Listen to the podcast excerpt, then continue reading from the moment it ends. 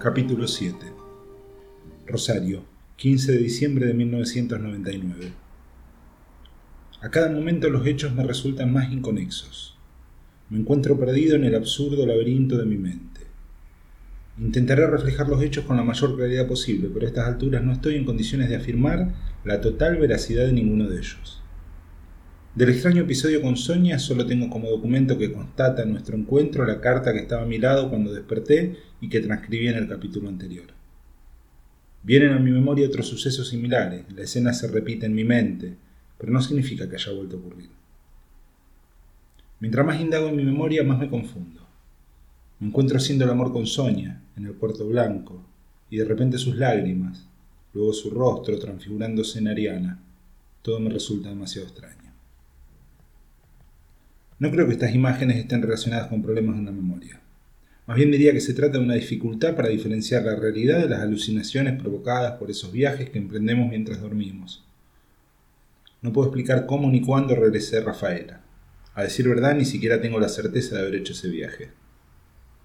Otro hecho importante ocurrió en estos días. Mi encuentro con Leo.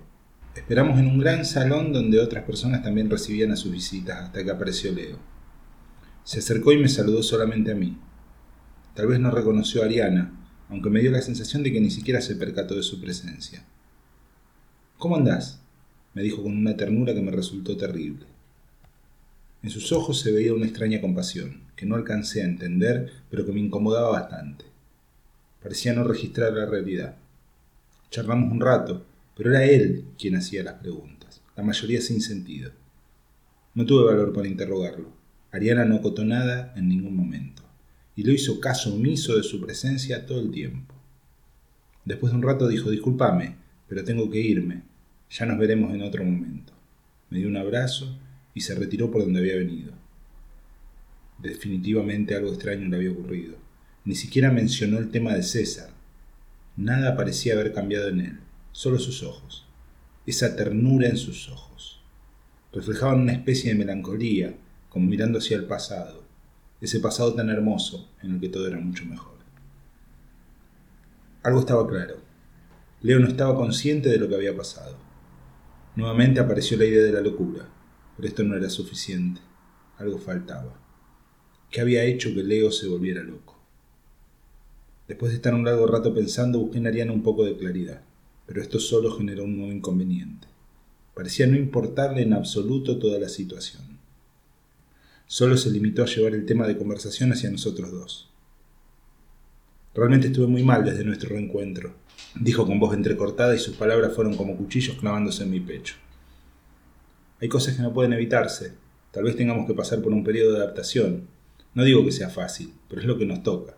Yo tampoco la pasé muy bien en estos días. Por eso quería hablarte.